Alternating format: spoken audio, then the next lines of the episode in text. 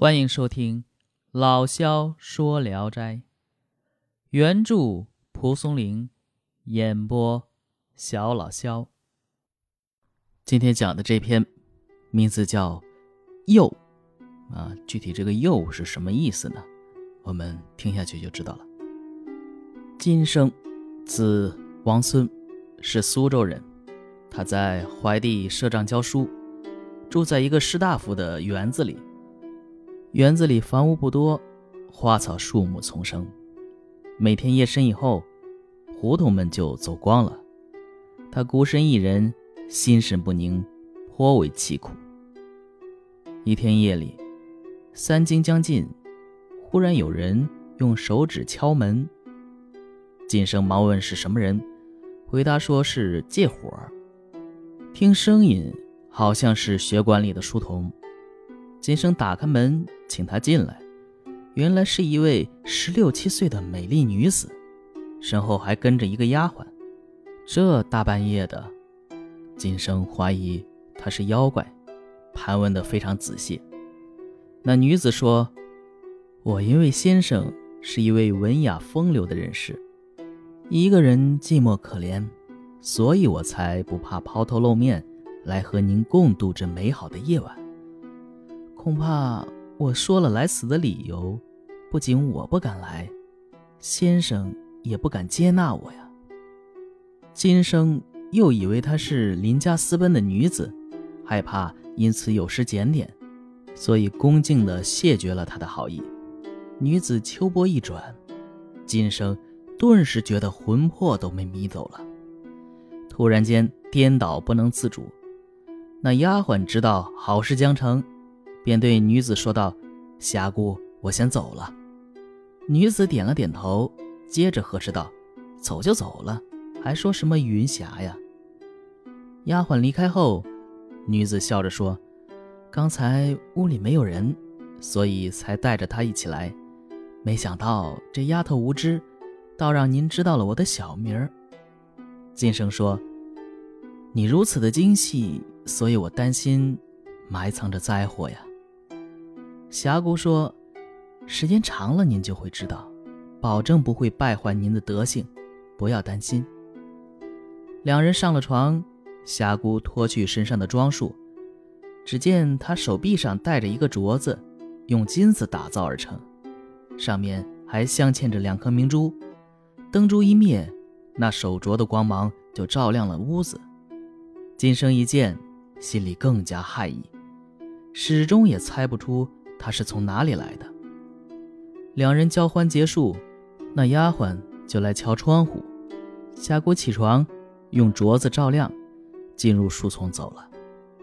从此以后，霞姑没有哪个晚上不来。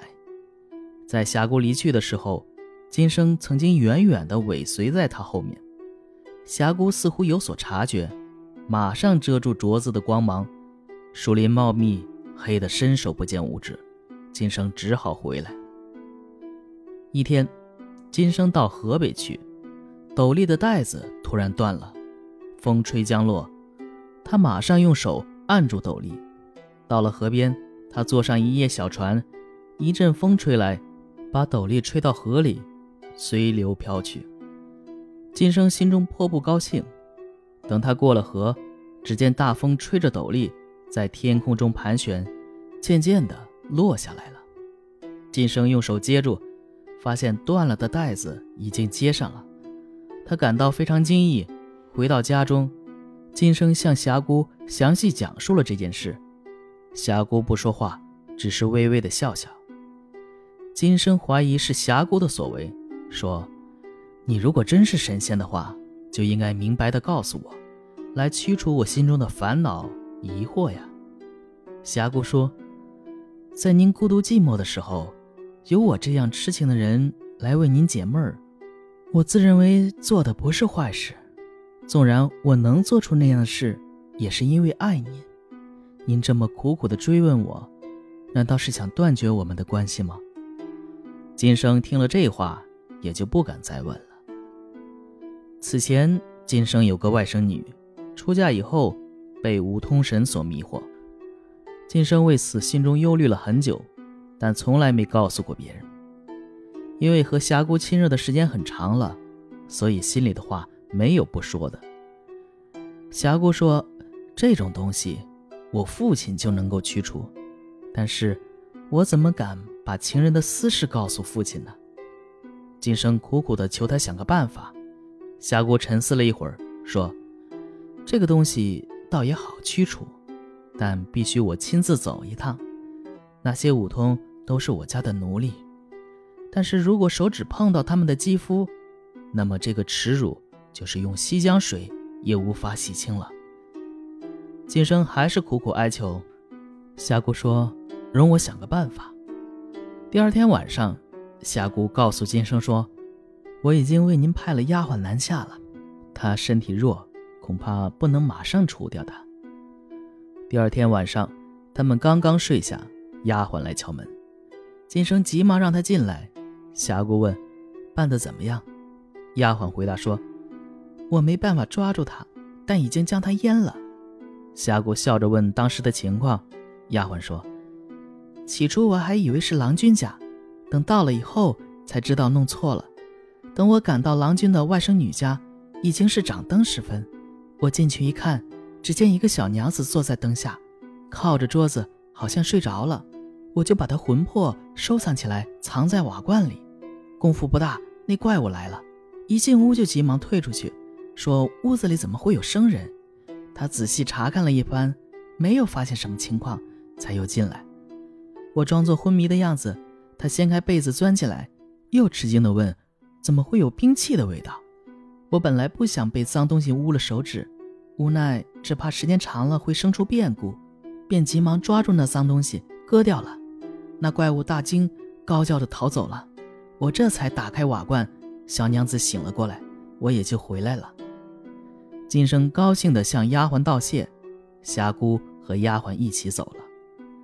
此后半个多月，霞姑再也没有来，金生已经绝望了。到了年底，金生解散学馆，准备回家，霞姑忽然来了。